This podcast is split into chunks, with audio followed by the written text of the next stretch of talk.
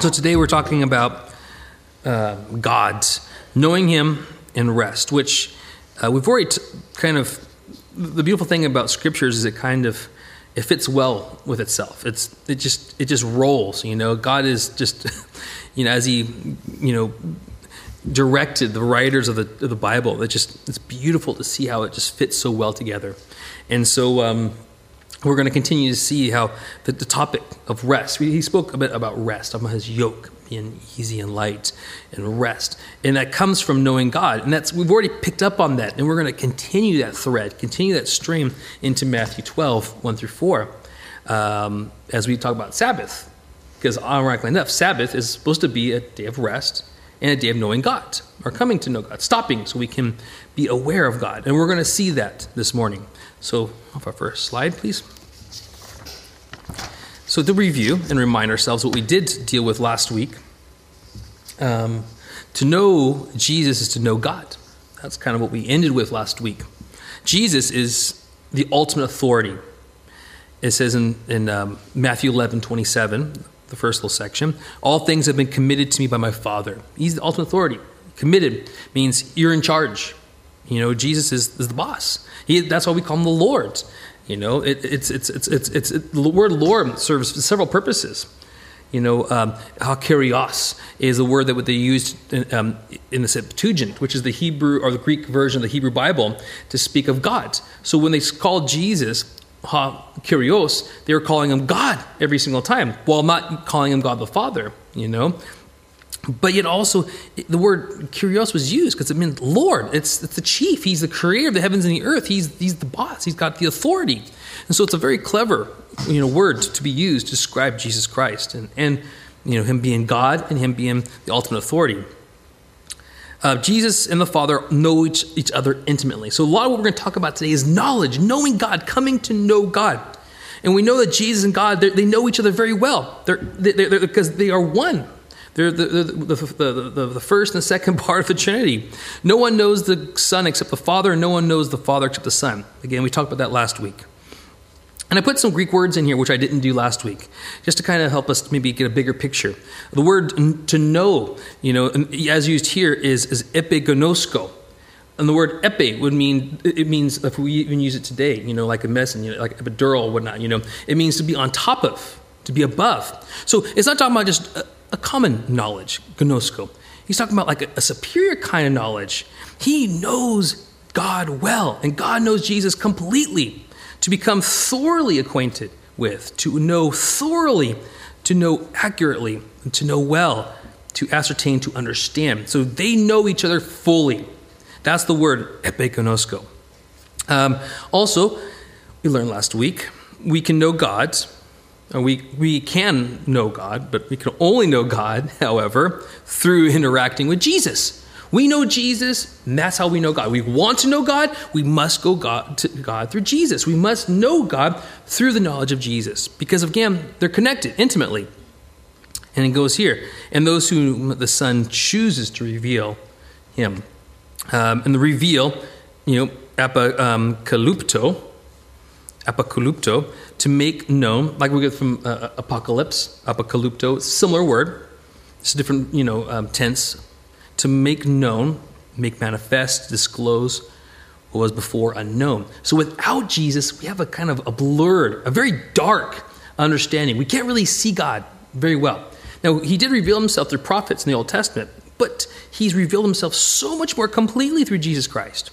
It just he took the veil off. While before it was just like little glimpses, little peeks through the veil. But now Jesus has totally uncovered the veil. So now we can fully know God. He's that's, that's what it means to discover, to disclose, to just bring it out to the open. So, a lot of what we are reading in context is about knowing God, coming to know God, coming to understand who He is. And also, to know God is to know rest. It's almost like there's peace. It's like this is complete. When, when we can't rest, usually it's during times of turmoil, when, there's, when things aren't in order, when things are chaotic, we can't rest. But when things are together, we can find breathing space. Things come together when we find God, when we stop and sit at the feet of God, when we look at Jesus to learn about God in in his you know, in his entirety. And this is a simple and clear invitation for us all to have rest. God's inviting us, come have rest. Matthew 11, 28, 30. Come to me, all you who are weary and burdened, and I will give you rest. Take my yoke. And remember last week we talked about yoke meaning life. We can a yoke is, is, in, is intended for two creatures, and you could take it by yourself, but you're going to be a wonky trolley. But he says, here, take my yoke, share with me, so we can walk together. And so now it's balanced. The yoke, life is balanced with Jesus.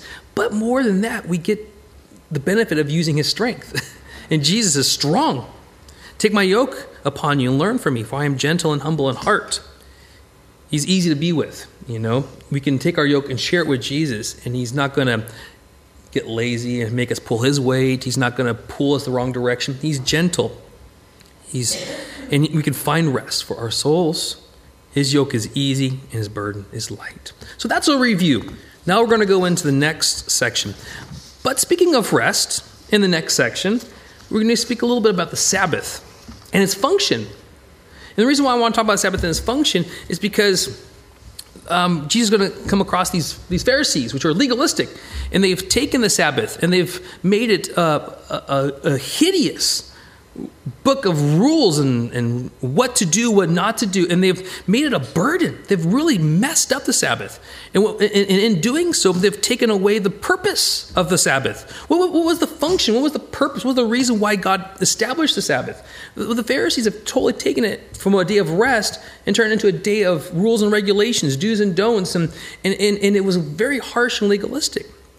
Uh, and Jesus is going to confront them as they supposedly confront Jesus, he's going to turn the tables on them as he does.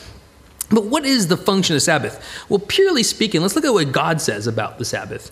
And, and, and it actually is a simple thing. It really is a simple thing. It isn't a big rule of a book of rules and, and do's and don'ts and legislation. It's a simple, as simple as we'll see here.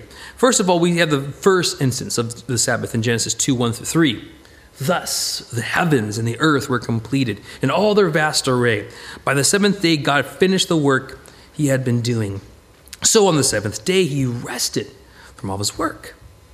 Then God blessed the seventh day, and he made it holy, because on it he rested. The word holy, rested. We see the connection. Holy, I, define holy in there if you see it in the single asterisk. Set apart, different it's a different kind of day. It's different. It's, it's, it's to be set apart. It's to be made special. Different specifically from normal kind of working things. Okay? So we see an idea kind of what Sabbath is in nature. It's got to be different. It's got to be a special kind of day. And then Exodus 28 through 11, this is where he gets a bit more instructive about the Sabbath. But look at, and notice the instruction he gives about Sabbath isn't as hideous and as laborious as what the Pharisees make it to be. It's still quite a simple, broad definition. Remember in Exodus 20, and this is the Ten Commandments, by the way, remember the Sabbath by keeping it holy. So again, he reminds us it's a holy day, it's special. Okay? Six days you shall labor and do not and do all sorts of work. Your work, what you do as work. But on the seventh day, he is is, is a Sabbath to the Lord. So Sabbath to the Lord. It's, it's for the Lord. It's not just rest for rest's sake. It's rest to stop to be with the Lord, to be dedicated to God. On it you shall not do any work. For in six days the Lord made the heavens and the earth, the sea and all that is in them, but he rested on the seventh day. So again, he's reminding them the Genesis 2, you know, situation the Genesis 2 scenario. He worked hard, he labored, he created, but then he stopped. He himself stopped. And I think this is beautiful because what it shows you is number one, God is not his work. He's not a deistic or a pantheistic or panentheistic God where God is in creation, God is creation. But no, God's separate. He's different than creation. He's removed from creation. God created, but creation was an extension from him. He, he was there before creation. So God's not a part of his work. He's not part of this creation. He's separate from it. So after he created the heavens and the earth, he himself rested, allowed himself to be himself. And so I think he wants us to not get confused with our work. We're not, we're not our work. We're special people, special people, you know, set apart, different. And that's what the words here says here. Therefore, the Lord blessed the Sabbath day, made holy. And later on, Exodus 31, he, we can see that actually through it, we're made holy. Okay? So Exodus 31, 12. This is quite, this is where he really gets a bit kind of, this is right before, remember we studied this, that the, the Israelites um, uh, establish or make that um, golden calf and worship it. So this is God saying, listen, don't forget me. You cannot forget me because you're so easily fickle kind of people that you're going to forget me. So I'm telling you, don't forget me. you know, you need to remember me. If not, you're going to get caught up into the pagan gods and pagan way of doing things. But don't do that. So he, as a warning, he says this in Exodus 31, 12 to 13. The Lord said to Moses, Say to the Israelites, You must observe my Sabbaths.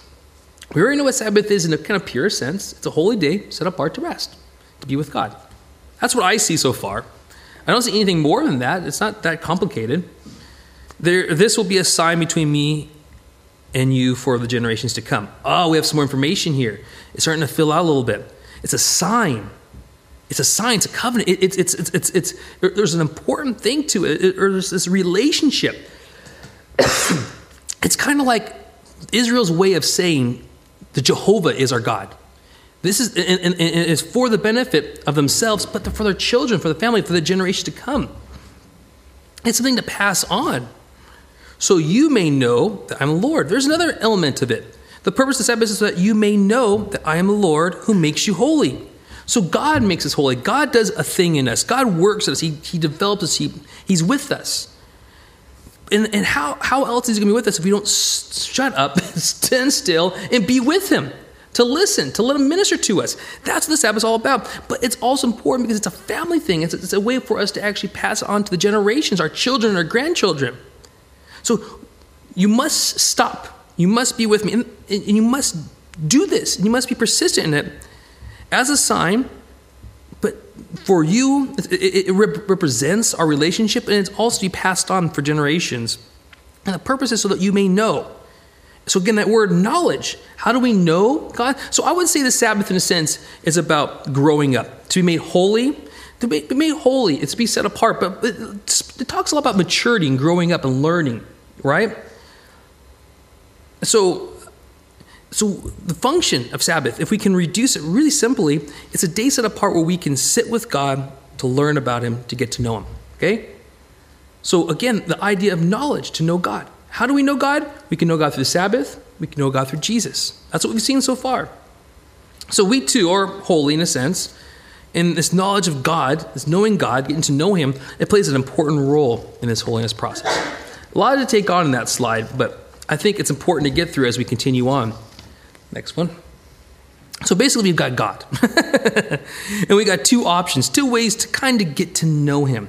Okay? Now, this is not like, again, talking about pure salvation. Salvation comes through knowing. We're not saying that. This is talking about more or less kind of information that you would use in a general sense. You know, how, and so it could be used for evangelism to, you know, share the gospel. How do you know that the God you serve is the real God? Well, evangelism will explain what's how we can know God. But it's also for maturing, for growing up spiritually. We want to grow up. We don't want to be babies. Paul's frustration with the church in Corinth is that they were like babies, still having to feed them milk. He wanted to, to talk to them about meatier things and, and deeper things. So before Jesus, there was one option the way that the Israelites were to kind of spend time with God, to get to know Him, to, to develop this holiness process. And I would call this the lesser option because it's without Jesus. Anything without Jesus is a lesser option. So before Christ, it was through the Sabbath, the Sabbath alone, really, and the prophets, of course, and, and the temple and all the other things. But the Sabbath was the day we would stop to get to know God, to be with Him, stop regular distractive life, to pursue Him, to become holy, to grow up. This was a mandatory. This was mandatory. God says you must do this. It was mandatory for the God of people. And then, of course, they were to pass on this tradition, this, this, this important act, this important day, a holy day. Is they were continue this. And they were to teach their children to do this, and to teach their children's children to do this. Okay? And then we have the second option. And the second option is Jesus, which I would say the better. Jesus, he gives us a complete understanding, as we've already seen through our Bible studies, because the intimate connection between Jesus and God. He gives us a complete understanding, this epignoskos, a complete understanding of God, because he is the Son of God. And of course, he's instituted the church, right? And also the canonization of scriptures.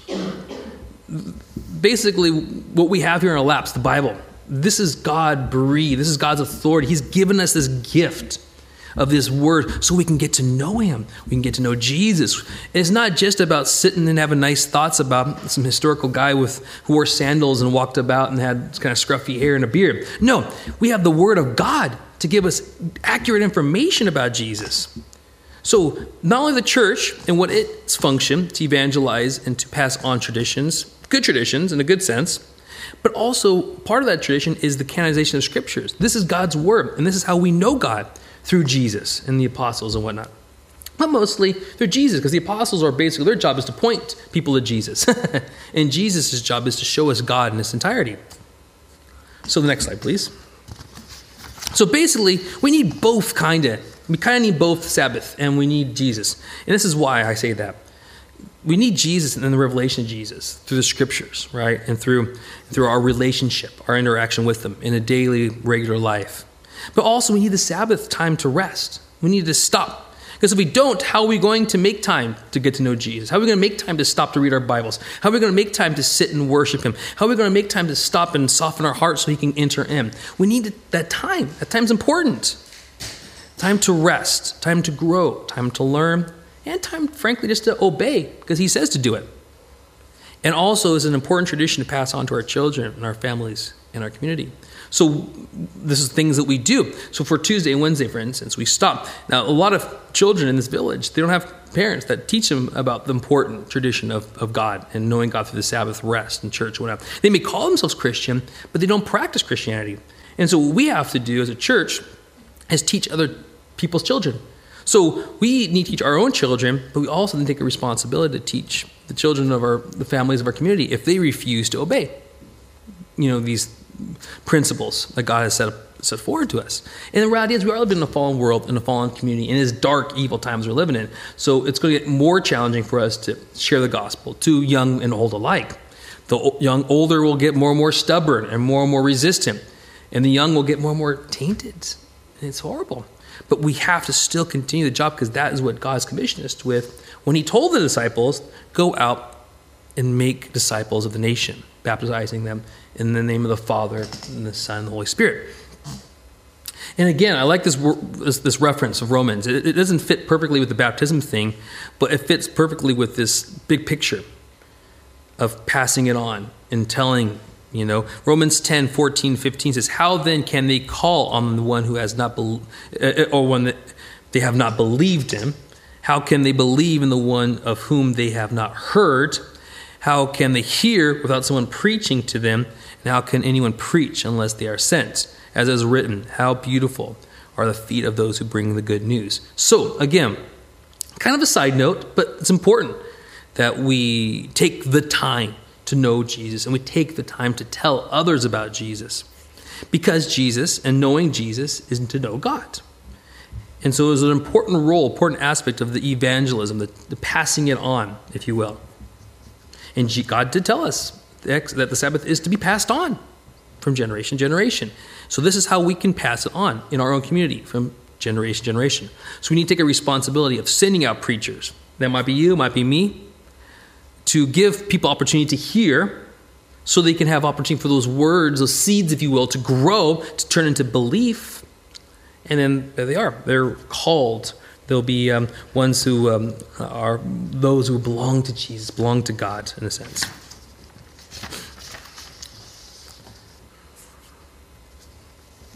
Now, on you go, Gary. The Pharisees, they get a chance to get to know God the, through the Sabbath, through Jesus. I mean, like I said, Sabbath, the role is to get to know God. It's Jesus, again, how do we get to know God? But through Jesus. The Pharisees get a chance to know God as well. But no, they chance missed. They, because of the Pharisees, they, they, they blow the chance. They, get, they, they should have known, they should have been ready, should have been ripe for the coming of the Messiah. They should have been ready for Jesus. But because of various reasons, they, they missed him. And there's a lot of reasons, a lot of distractions in life that cause people from seeing the Messiah, but cause people not to believe in Jesus. And it's unfortunate. But here, on the Sabbath, the day where they should be ready for God to speak to them, God sends him Jesus to, to minister to them, to speak to them, but they miss the opportunity because of the distractions of their life. So Matthew 12, 1 through 8 says this At that time, Jesus went through the grain fields of the Sabbath. His disciples were hungry and began to pick some heads of grain to eat them. When the Pharisees saw this, they said to him, Look, your disciples are doing what is unlawful on the Sabbath day. Now, I bold that word unlawful because I'm like, how is it unlawful to eat on the Sabbath day? That's all they're doing, really. They're walking through and they're just eating food. How is that unlawful? Now, again, like I said, God didn't say you couldn't do this. God didn't say that they couldn't eat on the Sabbath. God didn't say you can t- couldn't grab grains from the field and eat them. It was the Pharisees who said you couldn't do it. The Pharisees made these really strict laws. These, we'll call them cultural laws, these cultural norms, if you will. They thought, well, we need to make specific, we'll call it legislations. we need to make big books and books and, and just burden ourselves and burden people with these legislations. You know, call them policies, procedures, if you will, whatever, you know, just legislations, things that we hate. That is just so, actually, so much part of our current day as well, if you think about it. But it is, it's a burden. God just said, listen, just live life and live life good, basically. But these guys wanted to make it legalistic. So they want to make legislation about it. And so part of it was well, if you grab a piece of grain, you're reaping or harvesting, you know, and if you're and if you take the grain out, you're processing it. So that's work. To reap to sow to process. Now we couldn't do that. That's work. But that's just nonsense. So, of course, Jesus tells him that's nonsense. He answered and said, Haven't you read what David did when he and his companions were hungry? He entered the house of God, and he and his companions ate the consecrated bread, which was not lawful for them to do, but only for the priests. So, this is not a Sabbath situation, even though this did happen on Sabbath. The situation was a little bit more complicated. They were hungry. They were hungry. David was running away from Saul, and he, him and his companions were there running. They were starving. So they walk in the temple. The priest, listen, they took the consecrated bread, which is the hot bread that would take away from the temple, and, and it was reserved for the priest to eat for the lunch.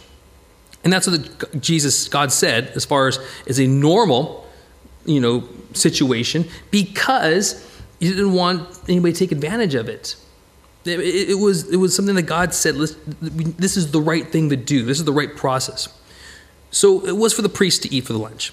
But here comes David and his buddies, and they're starving. And so these priests had to make a decision. What do we do? I mean, we're, we're, the bread's supposed to be for us, it's reserved for the priests. However, these guys are hungry. David could have demanded it because he's the king, but the priest said, you know what? Yeah, you have this bread and you eat it. And so, in a sense, it was unlawful. That's what Jesus said here. It was not lawful. So, in a normal, kind of legal sense, it wasn't the right thing from the do because God's established that the show or this bread, this consecrated bread, was for the priests, not for the kings, not for anybody else. Okay?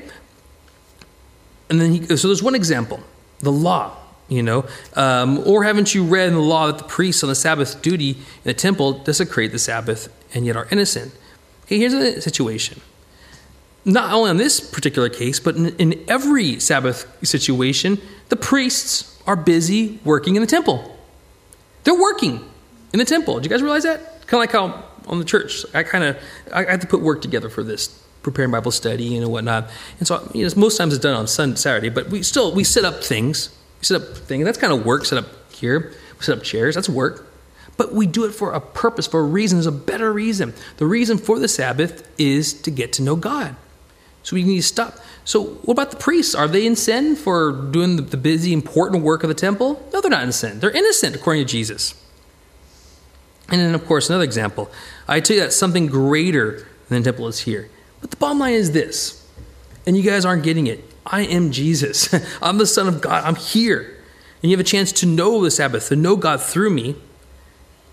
something greater than temple, something greater than the Sabbath. In fact, he is the Lord of the Sabbath, as he says here. If you have only known what these words mean, I desire mercy, not sacrifice. You have you would have not condemned the innocent. So Jesus is saying, even though what they're doing according to their laws is unlawful, they're still innocent. And so there's like a so we have to make a distinction between moral rightness and what's l- legislative or legal. Um, and the word, of course, sacrifice. Um, he used that before a couple of um, chapters. Here he's talking about desiring mercy, not sacrifice. Again, these guys were hungry. They needed something to eat. They ate. Simple as that. There's nothing wrong. There's nothing guilty. There's nothing bad about it. Just like earlier when he was sitting with Matthew, the tax collectors, the Pharisees came to them then and said, What are you hanging out with these tax collectors, these sinners for? And he's like, Well, they need me. They need to be ministered to. That's why I'm here. And so he says again in Matthew 9 11, I desire mercy, not sacrifice. So again, look at the word lawful. Because, like I said, we need to make a distinction between what's lawful compared to what's right. Um, the word lawful means nomos, which we get the word normal. It's what's, it's what's expected. It's like society's like standards. It's, it's, it's, the norms, the cultures. And a lot of these things can be made law. For instance, um, years ago, it was normal to smoke in, in, in bars and pubs like that, right? But now it's not normal because it's also the law that you can't smoke. So people have accepted it because it's the law. That's what this word nomos means. It's what's accepted of the society because the law has, you know, the, society has decided, let's make this such and such. And that's kind of what the Pharisees did with certain things. Let's make it such and such. Doesn't mean it's right. Doesn't mean it's good and all perfect. They're just norms. So nomos, anything established, anything received by usage, a custom, a law, a command, which is quite different than the ethical or moral principle. Ethical, moral means this is right and this is wrong, and that's just it. I.e., rightness or wrongness, evilness. And I've got a couple examples here. I was talking to Danny about this. Uh, the classic ethical situation what would happen if, say, um, the society has condemned Christianity or condemned a, a, a social ethic group and decided that, that, that they need to be exterminated? And we know the situation of World War II, right? The Nazi Germany. That basically happened. Now, is that right? Because it's law. Is it right to exterminate millions and millions upon millions of Jewish people because of their ethnicity? Because the law has established it. Of course, it might be the law, but it's totally wrong. And so you have situations like the classic ethical situation, like where um, the Anne Frank situation. If you read the Anne Frank diaries or seen the movies about it, they were in hiding for two years before they were found out. So the fact that they were hiding and lying and going against the law was that right or wrong? To protect someone is that right or wrong, even though you're going against the law? It, you know, just because it's a law doesn't mean it's right or wrong. It should be challenged. It could be challenged. In fact, I hate to say it to you, but Christianity was illegal. in the when the Roman culture, Roman society, before it became the Holy Roman Empire, it, it, it basically the Christianities were hunted and killed and martyred because not because they worshiped Jesus, but because they refused to worship the emperor. See, see, the emperor, the Roman um, culture was, was, was, polytheistic. You could worship all kinds of gods. They were open with that. They're okay with it. So worshiping Jesus was fine. But the problem was, like Daniel in Babylonian times, he refused to, to worship anybody but God. The Christians refused to worship anybody but God or Jesus. So the, so the, so the Roman emperor, you know, jealous, enraged. Well, who do these Christians think they are? Is there going to be an uprising, another you know Jewish sect uprising? And so they decided to condemn. So that's the law. The law says Christians are condemned because they are disobeying the law. What's the law? Worshipping the emperor. Is it right to worship the emperor because it's a law? No, the Christians had to make a stand. No, this is wrong. We will not worship emperor because it is ethically, morally wrong to do that. So even if we have to go against the law. So see, the law it's almost like a lesser thing compared to what's good. And so, what we want to do when we build our laws is we want to point as high up to the good as possible. And that's what I think what good, genuine politicians would want to do. They would want to make their laws as good as possible. But sometimes they're a bit dodgy. And what do you do? Sometimes you might have to challenge them. Again, Titus, um, that's a kind of a weird one. Danny mentioned this to me, and I thought it was interesting because this is where it's kind of a gray area. Remember, it's not, not Titus, it's uh, Philemon, wasn't it? Yeah, where, where, where, Paul was encouraging the, the fella to, uh, to take back the slave. Remember the runaway slave? Now, slavery I believe, you might disagree with me, is I think principally uh, wrong in the sense of, you know, yeah, I just think slavery is just wrong. You know, I'm, you can argue with that, but I think it's just wrong. But the law at that point, it's like in Britain and America, it was legal to have slavery, and you would, and a person who was a slave would have to succumb to that standard, that normal, that nomos, if you will. So that's an interesting one. So Paul said, well, take him back and let him come back and serve you in your home. You know, because he's not just a slave, but now he's your brother because he's born again. So it's kind of a strange one. So we have the big picture what's good, what's right, what's, you know, like for instance, slavery, wrong. But yet, the nomos, here in this situation, Paul said, let's make the situation work well. You know? So something to think about, I think, with these scriptures. But the bottom line is this the Sabbath, Jesus, the point of them is to know God. Knowing God will lead us, therefore, to righteous acts. So, like with all these other situations, like with the early church and fighting against Rome, with the Anne Frank situation, and even with Paul and Philemon, all these situations, all these, if you know God, if you're close to God, then you're going to make generally the right choices because God is with you. And so, righteous acts usually comes as a consequence of fruit of knowing God. So, ministering to sinners, like Jesus with Matthew, healing the sick on the Sabbath, big deal. Feeding the hungry on the Sabbath, again. But, but, but being with God, knowing God, being close to God, being a disciple of God must come first, and the acts, righteous acts will follow. and here, Jesus is with them, and they don't get it. So we have hypocrisy, more hypocrisy. And this time, last time it was from just culture in, in, in you know, in, in, as a whole. This time we have hypocrisy from the religious folk of Jesus' day. So Matthew 12, 9 to 12 says this Going on from that place, he went to the synagogue, and a man with a shriveled hand was there, looking for a reason to bring charges against Jesus. And they asked him, Is it lawful to heal on the Sabbath? So now our talking about Sabbath, this, this kind of should give us an automatic response to this. Of course it is. Again, it's not illegal to heal. Again, according to God, according to God's word, He never said you couldn't heal on the Sabbath. He just said rest, to make it a holy, separate day. Now, first of all, the synagogue is a formal assembly of Jewish men. The reason why I want to say that is here are these guys, they're hanging out together. They're, they're, it's a formal assembly. And the reality is, I think it's interesting how they call it their synagogue. Isn't it Jesus' synagogue? Isn't it God's synagogue, right? But no, but they made it about themselves. And in and amongst them is this fella with the withered hands. So remember, he's gone to them. And in amongst them, one of them was a fella with his withered hand. So think about that. And then he says to them, If any of you have a sheep and it falls into a pit on the Sabbath, will you not take hold of it and lift it out? Again, according to God, if your sheep falls into a pit on Sabbath day, you're not working, you're eating your roast dinner or whatever, and you look out in the field and you see your, of your sheep's in danger. It's okay to go out and rescue them. God doesn't have no problems with it. They didn't have any problems with it. But to heal a fellow brother, you know, what's going on with that? How much more valuable is a person than a sheep? Therefore, it is lawful to do good on the Sabbath. I like that. It is lawful to do good. And that's why I say if you're with God, you're going to do good things, no matter what day it is.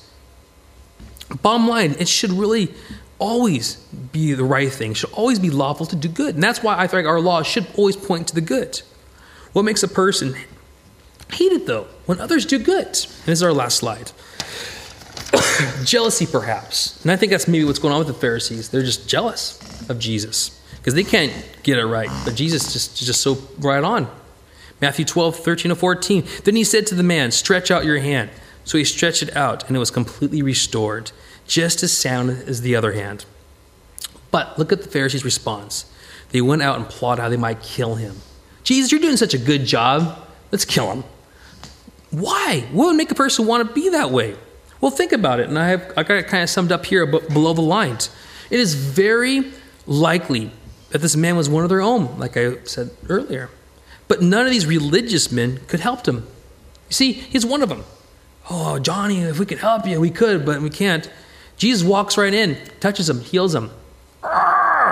They made him look bad. Their pride caused him pain because this frustrating fella, Jesus, did what they couldn't do. See, again, if we look at Jesus as Lord, as the Messiah, the anointed chosen one, then we welcome him and we're happy that he's home. But if we reject him, he just frustrates us. and that's what's happening here with them because they reject him. They're frustrated by him. Remember, these miracles were meant to authenticate Jesus and his ministry. He's an anointed one. That's the point of the miracles. And so, again, that's rubbing more salt in the wound. Not only are they doing something he can't do, but he's actually, once again, in, in front of this assembly of Jewish men, are saying, Look, I'm the Messiah. We don't want to believe it. So it rubs more salt into the injury. Yet, another group who refuse to repent, to turn to their God and their Messiah.